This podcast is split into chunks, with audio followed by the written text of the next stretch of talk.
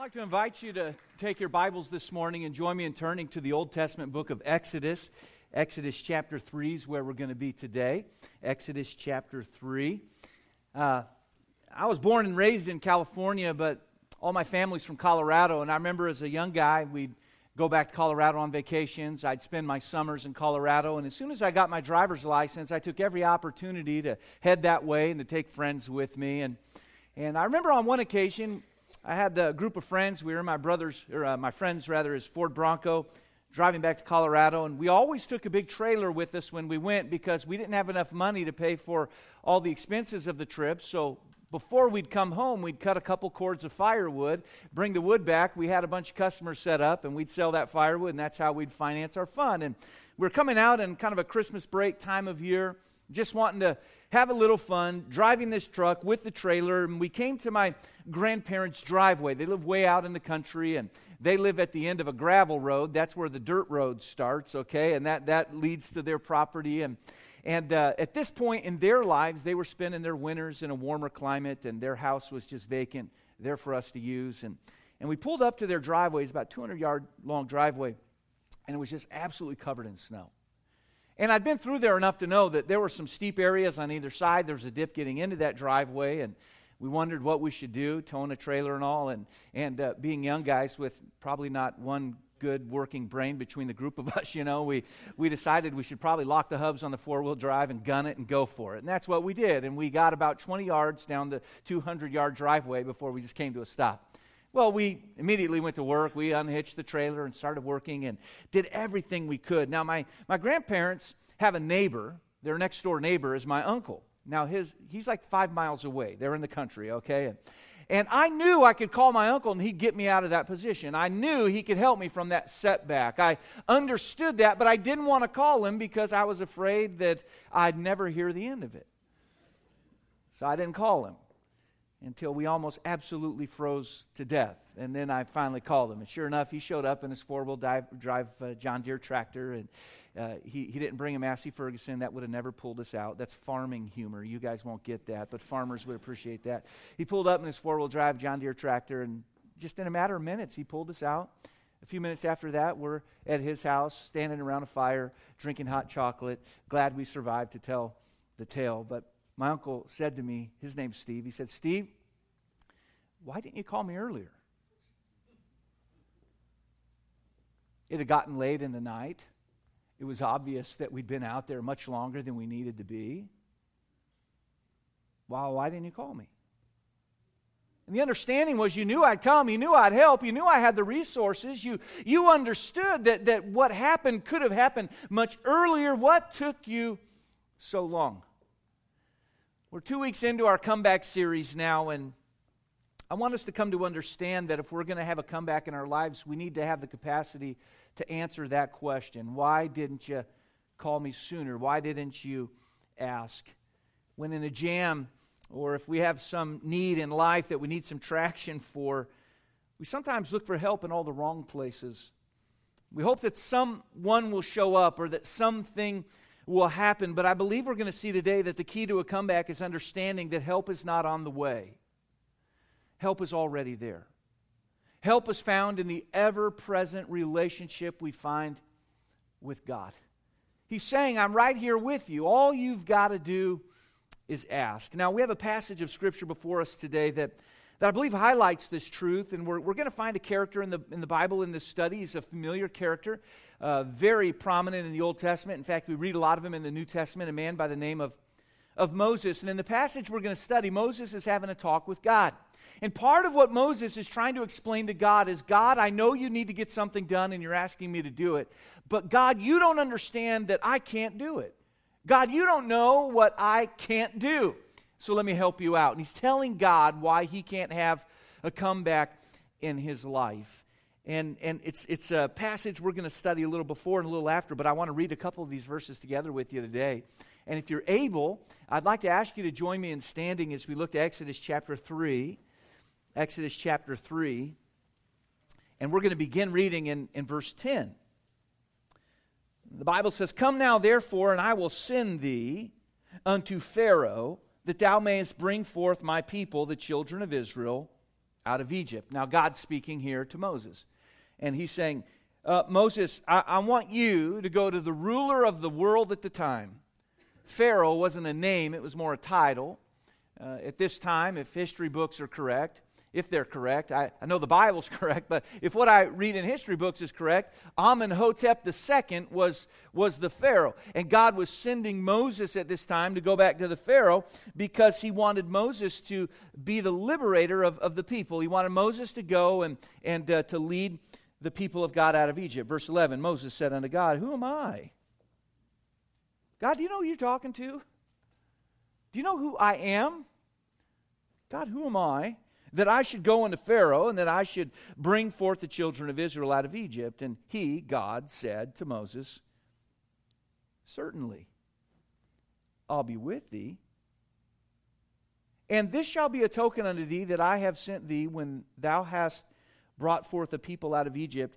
Ye shall serve God upon this mountain. It was a specific mountain. He says, This is going to be a sign to you. When what happens that I'm telling you now you're going to be a part of, when this comes to pass on this very spot, this mountain, uh, you're, you're going to worship me here. And I'm looking forward to developing this with you today. I want you to notice in the beginning of verse 12, God just simply said this to Moses He said, I'll be with thee. I'll be with thee.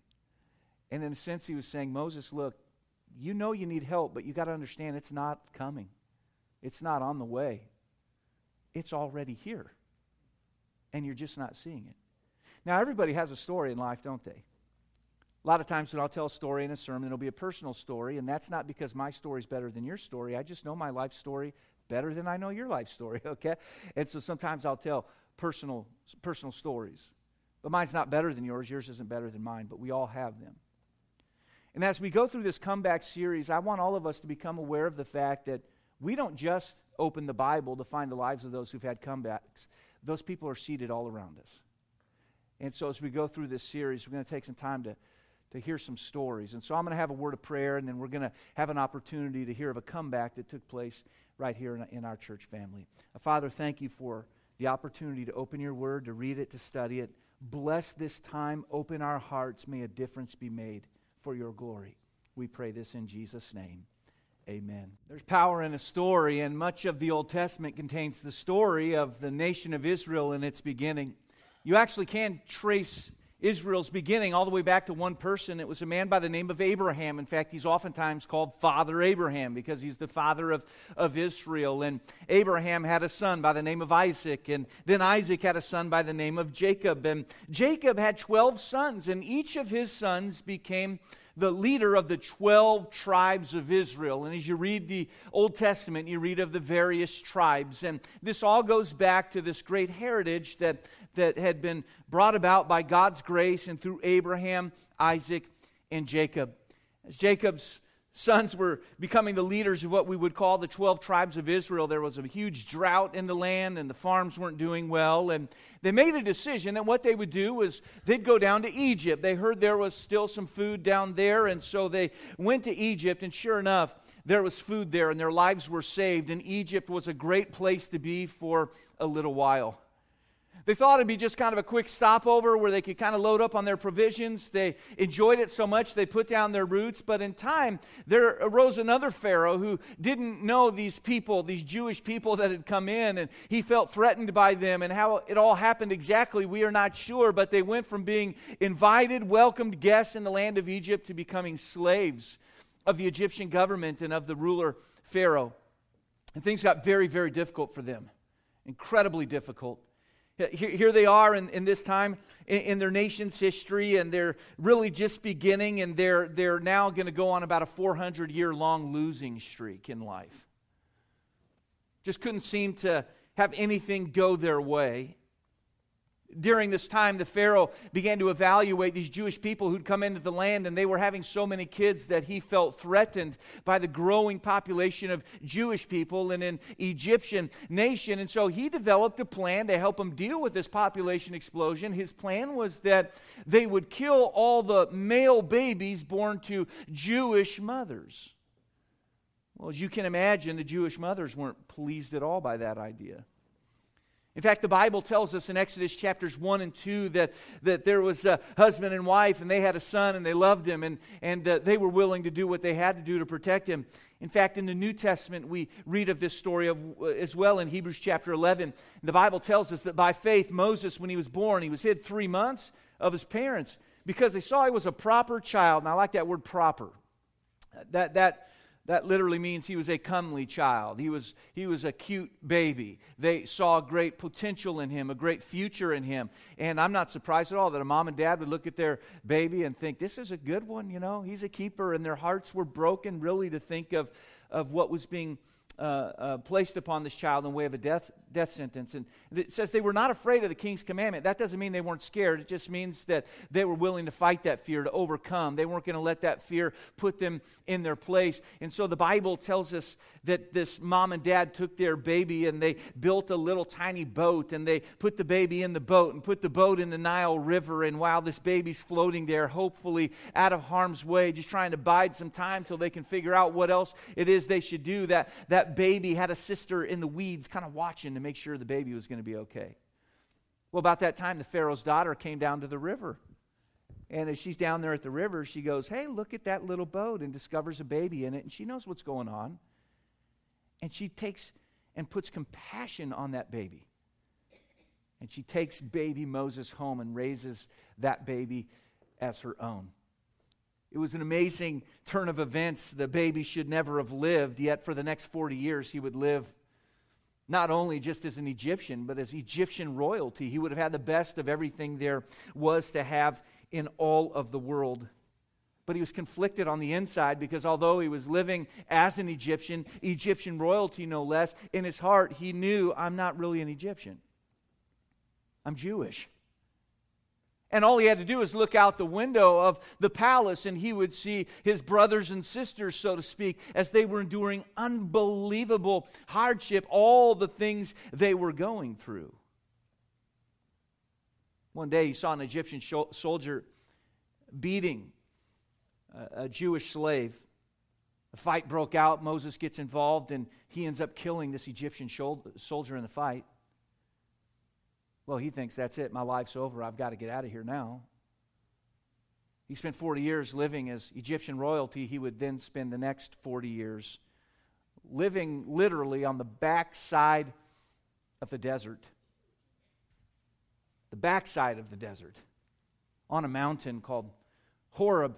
He would spend some time watching sheep. And we know that while there, the Bible tells us that God came to Moses and spoke to him. The Bible says he did it through a burning bush. And so he sees this bush burning, but it's not burning up, and he thinks that's unusual. And, and God begins to communicate to him. In Exodus chapter 3 and verse 7, the Bible says that the Lord, uh, speaking now, he said, I have surely seen the affliction of my people which are in Egypt, and have heard their cry by reason of their taskmasters, for I know their sorrows. And friends, isn't it good to know that we have a God who, who from his perch in heaven, so to speak, he can look into our lives and he sees our affliction, he hears our cry, he knows what's on our heart, what's bringing sorrow our way. I'm glad to tell you today that we have a God who cares. And God comes to Moses and he says, Listen, I'm not removed from this situation. I see what's going on. I, I see the heartbreak. I see the pain. I know what people are going through. And, and, and God tells Moses basically this Moses, my plan to intervene in the problems of my people is for you to go and to, and to talk to Pharaoh, and I want you to be the liberator of my people. As our text began, God said to Moses, Come now, therefore, I will send thee. The plan for the comeback was simple. Moses, you need to go, talk to Pharaoh, demand the release of the Jewish population. And so Moses understood what needed to be done, and just as importantly, he understood why it needed to be done. But as he's processing all this, he just doesn't feel adequate himself to do what needs to be done. He understands, hey, I need a comeback. He, he sees that, but he just, he looks in, in his own life and he thinks, you know, I just don't think I have what it takes to pull it off. The odds are against me. And, and in the verses that followed, God's plan was revealed and we learned some essential truths. We just have to glean if we want to come back. If you have your notes nearby, and I encourage you to, to get them down uh, get them out rather, and, and, and let's see some of the things that started coming to the surface in the, in the life of, of Moses. because I think we see his heart here, and we also in this passage see the heart of God. As we begin our study today, we're going to see that Moses, he felt inadequate in his life. He felt inadequate. God came to him and spoke. In response, Moses speaks back to God. And I want you to notice what it is that Moses says to God. He says, God, who am I? God, you, you're talking to me? Do you know who you're dealing with? Do you know my past? Do you know what I've been through? Do you know what I've done? Do you know all the problems that I have? God, who am I? But, but more than that, in that statement, who am I, that, that word, word really is a statement of authority. Moses was saying, God, you don't understand. I'm not authorized. I don't have the credentials. I don't have the backstage pass. I, I can't get in before uh, uh, Pharaoh. I, I don't have the authority. Who am I? He was saying, I don't have the right rank. I don't have the right stature to do what you're asking me to do. And so here he is. This job God is giving him looks so big that in comparison, Moses himself feels so very small. I'm sure I'm not the only guy here today who's had something in life in front of me that was so big that it made me feel extra small. I'm sure most of you know what that's like in one way or another. I remember when God was putting on our hearts to come to this area and start the church. And of course, we didn't know anybody, we didn't have any resources. I had no idea how that was going to happen. And I just felt that that's what God was leading us to do, and that just got so big. And leading up to that time, I just felt so incredibly small. Small. It was as though I could say, God, who am I?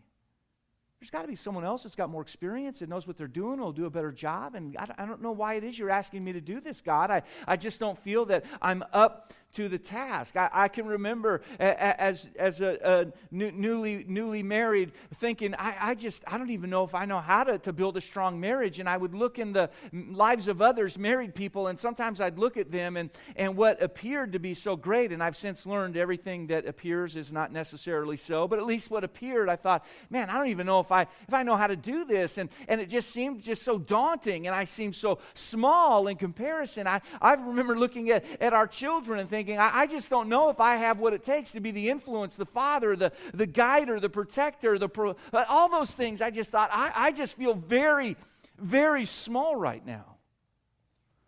I've looked at budgets around our kitchen table as well as budgets around conference tables and thought, man, I'm feeling, I'm feeling pretty small right now. Life has a way of doing that. I'm not saying we go through life perpetually feeling small, but, but there are those seasons, there's moments, those times when a comeback is, is in order and we're feeling pretty small about things. That's where Moses is right now. Many times when we see the need for a comeback, we take a look at the scoreboard and we think, you know, I've heard of comebacks like this happening before, just not for people like me. Comebacks like this happen in the lives of others. Comebacks like this happen to people maybe that are a little smarter, that, that are a little sharper, people that, that maybe have a little different background. They're a little bit more gifted. And, and sometimes we think, you know, I need a comeback. I'm just feeling a little inadequate for the comeback that is needed. Can I share something with you? All those who've ever had a comeback, the likes of which we're talking about, somewhere before the comeback began in their lives, they entertained thoughts like we're talking about right now. I think of Gideon, who will go down in world history as one of the greatest military leaders ever. But when God met Gideon or found Gideon and communicated to him, Gideon was hiding. He was discouraged. He was depressed. He was bitter. He was just a crabby guy all the way around, just a miserable creature at the moment God came to him and said, Gideon, you're going to do some great things. We wouldn't have picked Gideon. Gideon wouldn't have picked Gideon. In fact, as, as he responds to the word of God in Judges chapter 6, the Bible says, And he said unto him, O my Lord, this is Gideon now speaking, wherewith shall I save Israel? Behold, my family's poor Manasseh, and I'm the least in my father's house. And so he's singing a real sad song. Nobody knows the troubles I've been through. Hey, my family's poor, and we're in the poor part of town. And of the poor people living in the poor part of town, I'm the least of them all. I'm, the, I'm poorer than the poor people. I'm so poor. And, and, and he says, Shall I save Israel? God, you're telling me? What was he saying? The same thing Moses was saying. Who am I? You want me to do this? Are, are, you, are you serious? Do you know who you're talking to right now? But God reminds Gideon and Moses, and God's reminding us today that the authority we need to mount a miraculous comeback in our lives, it doesn't come from within us. Our worth or value in life, it doesn't come from who we are, it comes from who He is. Our worth or value in life does not come from our physical birth. Our worth comes from our spiritual birth, from a relationship with God who can do anything that needs to be done in our lives. I love the way in verse 10 that we read together a moment ago, God, God said this to Moses I'll send you. I will send you. Now, when Moses said, Who am I? he was saying, I don't have the authority. When God said, I'll send you, he just said, You've been de- deputized, authorized, I will supervise, you just go. I will send you. I'm going to take care of all of that. The authority you need is there. Now, are we sufficient? No, we're not. The Bible in 2 Corinthians 3 and verse 5 tells us it's not that we're sufficient of ourselves to think anything is of ourselves, our sufficiency is of God. But Moses came to understand if God tells me to do anything, he's giving me the authority to do what needs to be done. Later, when Moses finally makes his way before Pharaoh in Exodus chapter 5, listen to what he says. Moses and Aaron went in and told Pharaoh, Thus saith the Lord God of Israel, let my people go. I love the wording. What was he saying? Um, excuse me, Mr. Pharaoh. I understand I really don't deserve to be here, but I've been authorized by God, and I'm not bringing my own message because, frankly, my message it doesn't have enough value to grant me an audience with someone like you. But God, who's bigger than us both, He's asked me to come to, to tell you to let his people go. God said, let my people go. Moses would say, well, they're not, they're not my people, they're, they're God's people, and, and I'm part of them. But he could go in that situation with the confidence because it was God that sent him there. Moses learned that when a comeback is needed, uh, that, that our authority and our credibility is tied to it being God's will for our lives. It wasn't the will of Moses that led to a comeback, it was the will and the authority of God. And as it starts, Moses, well, he's just feeling inadequate. But as we move on, we're going to see, secondly, he felt too weak. He felt too weak. If you're still with me this morning, say amen. amen. Are you feeling too weak? Okay.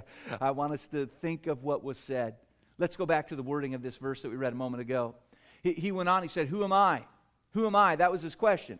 He said that I should bring forth the children of Israel. Who am I? He was saying, I don't, I don't have the authority to do this. But when he said that I should bring forth the children of Israel, he was saying, I, I don't think I have the capacity to do that. He was saying, Not only do I not deserve a comeback in my life, I'm not strong enough, I'm not savvy enough, to make it happen. Now, in God's original command, He said, I'll send you. There's the authority. And in verse 12, He answers this next need this way He said, Certainly I will be with thee. I know you don't have what it takes. I know you feel frail. You feel too weak. But God said, I will be with you. Listen to what God was saying. He was saying, Moses, help is not on the way. Quit waiting for someone to show up and change things for you. Quit waiting for a situation or a scenario to develop that's just like, man, the planets are aligning and it's, it's all going to work out now. God said, Moses, help is not on the way, it's already here. I'm your helper. This is my role in your life. This is what I want to do for you. I want to enable you to do that which, which is good for you and glorifying to me. That's what God wanted him to know. In fact, Moses told God, he said, Well, who should I tell everybody who sent me? Uh, and God said, Tell him I am. I am. Now that's strange. In Exodus 3 and verse 14, God said to Moses, I am that I am. And he said, Thus shalt thou say to the children of Israel, I am, hath sent me unto you. He said, Moses, tell everybody, I am. And Moses says, I am what? And God says, You tell them I am whatever they need. That's my role in their lives. I can take care of them. I can, I can facilitate this. God is saying, I will authorize the work and I will equip you by my strength. And this is the only way anything of value, of eternal value, gets done in our lives. We simply cannot do it without the work of God, without His presence in us and through us. There's a series of verses that I, I reference to our church quite often, and I, I do so because really, as a church family, there's no more important series of verses to help us understand what we're really to be all about. Uh, many of the message series we have, this one, for example, on comebacks, there's a reason as a pastor I'm excited for people to have a comeback for God. It's so we can do what we're supposed to do as a church family, that, that we would be the Christians that God would have us to be. But there's a series of verses we call the Great Commission. And, and their, their verses may be familiar to you. I'm going to run through it again. But it's amazing to me, as I study the Bible, I can almost always come back to the Great Commission and find at least a little bit of what it is we're talking about. And I want us to see how this begins and how it ends. These are the last words of Jesus Christ given to uh, them, them meaning the church, these words are from Jesus to us today. This is his will for our church. Jesus came and spake unto them, saying, All power is given unto me in heaven and in earth. Now I'm going to read on, but I want you to know in the language of the New Testament, when Jesus said, All power is given unto me, he wasn't bragging, he wasn't boasting, he wasn't saying, Look at me. That word in the, in the original intent of the New Testament means, I have the authority. I've got the power, the capacity. I'm authorized to tell you to do what it is you're doing, and I'm authorizing you to get it done. So he started off really by answering this matter of who am I? He said, This power is available to you in heaven and in earth. Go ye therefore and teach all nations, baptizing them in the name of the Father and of the Son and of the Holy Ghost, teaching them to observe all things whatsoever I've commanded you. And look, look at the ending. And lo, I'm with you always. I'm present. I'm with you. I'm telling you to do what needs to be done. I'm authorizing you. But he said, furthermore, I'm going to be with you each step of the way. I'm going to help you. I'm going to minister to you. You've got the authority and you've got the enabling. Now, whether you're thinking of your home or your job or your walk with God, as we follow God's path for our life, God prepares us for every step along the way. God doesn't come to us in our time of need. Hear me today. In your moment of need, in your moment of anxiety, in your moment of fear, God does not come to you. He doesn't do that. That's not how He works. And the reason He doesn't come to you in your moment of need is because He's already there. He's already there in your life. In Psalm 46 and verse 1, the Bible tells us that God's our refuge and strength, a very present help in trouble. You see, God wants us to understand this. We don't get in a pinch in life and then say, Where's God? Let me find God. He's with us every bit of the way. Many times we get in a situation because we've forgotten the reality that He's an ever present help in trouble. He's a God that is with us all along the way. Often the emotion that precedes a comeback, often the emotion that goes just before a major turning in our lives is the sense of brokenness. That, that normally precedes a, a turning to God that leads to a turning in our life, a sense of being broken. And in Psalm chapter 34 and verse 18, the Bible says this The Lord is nigh unto them that are of a broken heart. Now, we've already seen God sees our heart. He knows our sorrow. He hears our cry. He knows what's going on in our life. But when we are of a broken heart, God does not have to draw nigh. He doesn't have to come nigh. He is already nigh. He's ever present. He's in your life. He's right there. And He's asking, Why do you not turn to me when you need to come back in life? Why would you act as though I'm not even there or that somehow I've abandoned you? I'm with you. I just want to provide comfort for you in this. You're not alone. Now, we all have it in life to go through life and feel more like a commodity than anything else. People only want us or, or, or, or, look to us when they need something from us. We can feel lonely. We can get cynical. We can get jaded, and much of that is justifiable. Not all of it. But I want to encourage you today with this thought God cares, and He's there for you. Moses needed to know this before he would be willing or even able to launch out and go for it in life. And sometimes we fail to go for it in life because we are not sure where God is in it all. And, and it's good to know He's an ever present God. And there's a final thought, and I've been told this didn't make it in the notes, but I, I want you to get this down. In my view, this last thought's the most important thought we'll consider together. I want you to see that he had to understand the goal. He had to understand the goal. Now, in life, it's kind of hard to quantify a win, you know? Sometimes we quantify a win by how we feel. How many of you have learned, like me, that our feelings can betray us? They can change quickly, you know?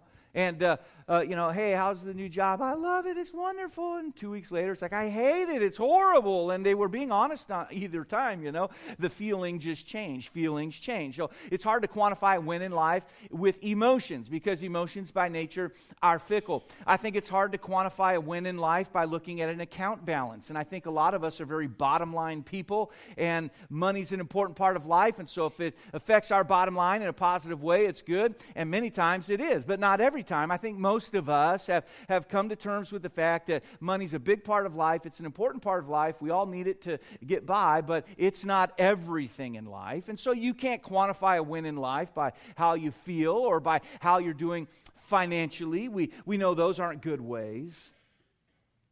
God boils it down that a win in life is understanding the goal in the comeback and accomplishing it for Him. Now, we read verse 12 together a moment ago, and I want you to look again with me with what it is that God's saying. God said, Moses, um, when you've brought forth the people out of Egypt, you shall serve God upon this mountain. God said, Moses, Moses, are you listening? The goal is that you'd get back on this mountain where we're talking right now. I, I want you to serve God. Serve God. And I want you to do it on this mountain, very specific. And we're going to we're gonna see all of this. I, I, want you to understand this. The Bible says, and Moses rose up and his minister Joshua, and Moses went up into the mount of God. The very mountain where Moses was, that God said, You'll come back, is the same mountain in the Bible that's called the mountain of God. God was helping them to understand what all was going on here. That was an important place. And Moses had to understand the goal in the comeback. It wasn't for personal satisfaction. It wasn't so you can be vindicated. For all those who said you couldn't do it and you didn't know how to do it, and for those who implied in one way or another that somehow maybe you're just a loser, the goal in the comeback is not to put it all in their faces, although that might be fun. That's not the primary goal. The goal in a comeback isn't for revenge. It's not so that we can somehow get retribution. It's not because we've been we've been burnt out by somebody and we want to get back or get even. It's all about about allowing life to be used in such a way that God can receive the glory from it all. Now, I had to take some Greek in Bible college. I did not take a lot of Hebrew, but from what I understand, the word worship which is a big deal in the life of a believer, is the same Hebrew word from which we get our word to serve or to work. So the idea found in worship is serving or working. And what is it that God told Moses? He said, I want you to get back to this mountain, this very spot, and I want you to serve me. Now, listen to what was happening in the life of Moses at this time. Moses, you and my people, they've been known as the servants of Pharaoh. They served Pharaoh on his turf, on his terms. They added to his honor. They glorified Pharaoh. People around the world would look to Pharaoh and they would esteem him as powerful because my people, God would say, were serving him. And God said, Here's my goal in a comeback in your life. It's that you'd get back on my turf and on my terms, that you would worship me, that you would honor me, that your words, your deeds, your actions, your attitudes would bring honor and glory to me. Now, that's what's in your best interest as well. But God is not interested in a divine enablement in our lives so that we can do something so that we can boast or so we can flex our muscles, so that somehow we can tell others that we've done more than they have or done better than they have. God says, My goal in your life and my goal in a comeback for your life is that you'd come back into fellowship with me, to closeness with me, so that you could honor me through worship. It's all about worship. It's all about a life that loves God and walks with God. You see, He is not interested in helping us do our will. His desire is that we would do His will. And God was very emphatic that that mountain where Moses stood that day would be the place where He would return. And we know that later that was the place where the Ten Commandments were given. We know that it was a place where they came to worship God and a place through which God was honored. Isn't it something that the mountain where Moses was that day would have been a mountain of loss, a mountain of regret, a mountain of loneliness. Before the talk with God, Moses would have said, I hate this old mountain. It's standing in between me and where I need to go. I had the good life, and I'm out here. I'm alone and I'm dejected and I'm broken and my prospects for the future are limited. And people could look at me and they would rightfully say, That guy's at a dead end place in his life. He's got nowhere to go. And Moses would have been thinking, I need to come back, but I cannot come back because of this ginormous mountain right in front of me. And that was the very mountain that God said I'm going to use to bring glory to me. Think of that. You see, the mountain in front of you that you'd label comeback can become a mountain that testifies of God's goodness and grace in your life if you'll recognize God as your ever present help. We were almost frozen when my uncle showed up. A few minutes later, we're in his house. A few minutes after that, we're around the fire drinking hot chocolate. And he said, Steve, why didn't you just call me earlier? He was implying it, it didn't have to get so late. And you didn't have to get so cold. And, the, and, the, and the, the ditch that you drove into, it didn't have to be that deep. Why, why didn't you call? And I wonder if at times God is looking at our lives. And we, we see the need for the comeback. I mean, I, I think most of us, we can look in our lives and say, man, I need, to, I need things to change here, here, and here. And yet we just feel inadequate. You know, that the wins like that don't come to people like me. And we feel too weak. I, I don't have what it takes to get this done. And maybe we just need to come to terms with the fact that the goal in it all is to honor the Lord Jesus Christ with our lives. And as we follow His will, He gives us the authority, the credentials, and He gives us the enabling. Isn't it strange that we struggle with things that God could just easily deal with if we'd listen to His word and follow His lead? As I studied for this message, my thought was this. Let's all stand together. Would you join me in standing? as, as I studied for this message, here was my thought. But Lord, they already know what I'm going to tell them. I, I think if I would have put this sermon in print and put a place at the bottom to sign, if you already know this and if you believe it, I think probably the majority of people in this room today would say, Pastor, I already believe what you just said. I already know that. But here's what I've discovered about my life, and maybe you can say the same. There's a lot of stuff I know that I forget. I don't put to practice. This is Exodus chapter 3, and what's happening here is God's telling Moses some things he needs to know. If we were to take the time to read just one chapter to the right, Exodus chapter 4, we're going to find Moses talking with God again. And God telling Moses, Moses, hey, I need you to tell Pharaoh something for me. And Moses says, You want me to do what? Who am I? I'm not a good talker. God, you know I stutter. I can't believe you're asking me to tell anybody anything for you. I'm not good. And, and God scratches his head and he thinks, We just went through this.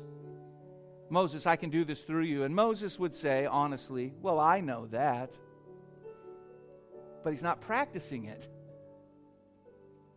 Yeah, I know I need to come back. I, I know I need to live that life that, that isn't wasted serving other people and other things. We need to live lives that are serving Jesus Christ. I wonder how many of you here today, like me, would say, you know, Pastor, it's really not that hard for me to understand. There are areas, nuances, parts of my life in, in need of a comeback. Are there some like that here today, other than me, who'd say that, yeah, there, there's a room for improvement in my life? Wonderful, wonderful. Great. Wouldn't it be great if we just put to practice those things we already knew to do? Let's bow our heads in a spirit of prayer together. I want us to just think for a few moments. Maybe you're here today and you'd say, Pastor, listen, not only is it not hard for me to realize I haven't arrived, I'm not perfect, I've got room for improvement, I've got areas in need of a comeback. Maybe your heart today would say, Pastors, I think of all those things. I, I, I realize that this message was one I needed to hear. It's good for me to be reminded of what we talked about today. I, I, I knew this, I know this, but I needed to hear this today. This was a message that I think could help me in, in my life. Are there those like that this morning about testimony? Just quickly raised hand. That's awesome. Thanks so much. Now, listen, maybe you're here today and and the pressing issue in your life is just that you're not sure where you are in terms of a relationship with God. And if you were asked, do you absolutely know beyond a shadow of a doubt that you have a relationship with God that's going to last forever? There would be doubt or uncertainty. And it doesn't have to be that way. We had many people in our early service who let this be the day where they dealt with that very issue. And, and maybe you're here this morning and you'd say, you know, Pastor, really, when you put it that way, I can't say that I know for sure I have that kind of relationship with God. If that could be known, I'd like to know it. Don't point me out, don't embarrass me. But if you see my hand and think of me in prayer, that would mean something to me. I, if I could know, I would like to know that I would be able to spend eternity in heaven, enjoying a relationship with God. I wonder, are there those this morning, just by a quickly raised hand, and say, Pastor, I don't know that, but if, if it could be known, I'd like to know it. Thank you. Thank you. Thank you. I wonder, are there others? You'd say, Pastor, I'd, I'd like to know that. Think of me in prayer. Pray for me. Pray for me. Maybe there are other spiritual decisions in need of being made. Perhaps you've been saved and not yet scripturally baptized, or God's putting it in your heart to maybe unite with the coastline family. I would just say follow the Lord's leading. Follow his leading in your life and do what he'd have you to do. Ryan's going to sing in a minute. If you know these words as he sings, feel free to sing along. But uh, maybe today you need to spend a moment in prayer something specific we talked about. If you'd like to pray in the front, that's what the front of a church is for. You're welcome to do that. You can certainly pray at your seat, but by all means, if God has used some of our study today to kind of stir your heart, talk to Him about it. Talk to Him about it.